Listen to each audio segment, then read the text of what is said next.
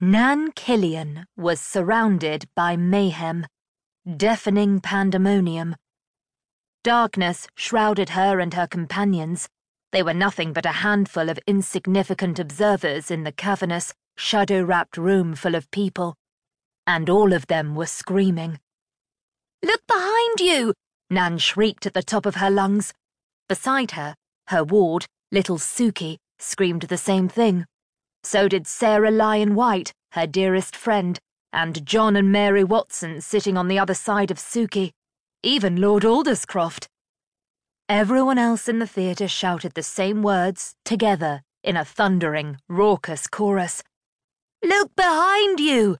They all screamed with delight, as Aladdin, resplendent in blue and gold satin, tiptoed his way across the stage with the black-robed evil magician Abanazar right behind him, about to pounce and steal his lamp.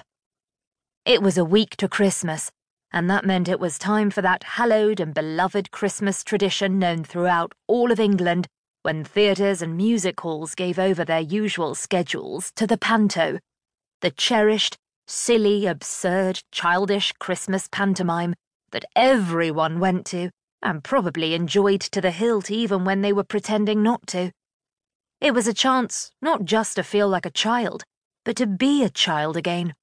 A chance to be dazzled by tinsel and stage magic, to enjoy a sugar coated story where the hero and heroine would live happily forever, and, for the adults, a chance to catch naughty double entendres that flew right over the children's heads.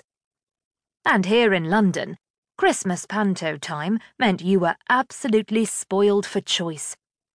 Every theatre had a different show, but Suki, Nan and Sarah's adopted charge, had been very firm in her wish to see Aladdin, and only Aladdin, and only this Aladdin. When the papers began advertising the upcoming season, she had, it seemed, carefully perused the newspaper accounts of every production on offer, and she wanted this particular one at the Britannia, which featured two stars this year a ballet dancer, who was supposedly very famous as the princess, and a prominent Shakespearean actor as Widow Twankey, Aladdin's mother.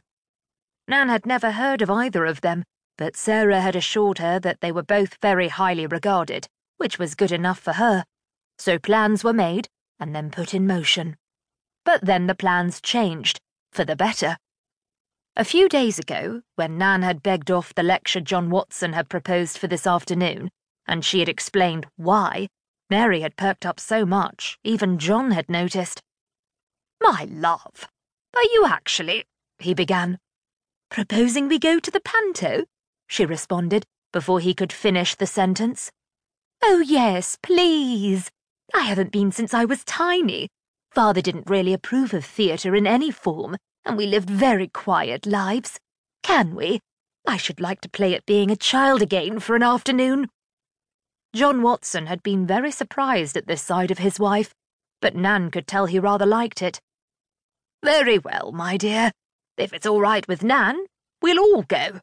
And we'll do the Christmas treat properly.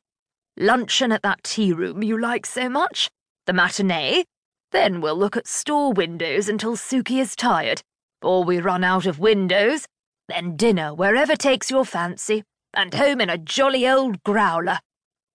And the day had almost gone according to that programme, except that Lord Alderscroft had got wind of it, and nothing would do but he sent his carriage and come along himself for the fun.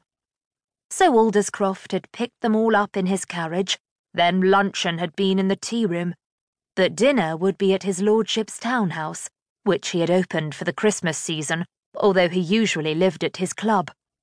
And here they all were, in the best seats in the house, a private box no less, with his lordship himself next to Sarah, bellowing with everyone else, Look behind you! If anyone had told Nan as a child that the cold, forbidding Lord Alderscroft would be sitting next to her at the panto yelling at the actors, she would have said, You're balmy. This version of the Wizard of London was one she liked very much better than the one she had first been introduced to as a child.